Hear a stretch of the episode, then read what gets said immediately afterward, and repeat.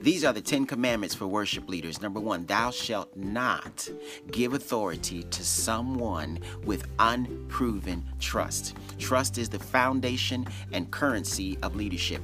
Great leadership decisions produce more trust, and bad leadership decisions will yield less trust. Stephen Covey wrote this Everything happens at the speed of trust.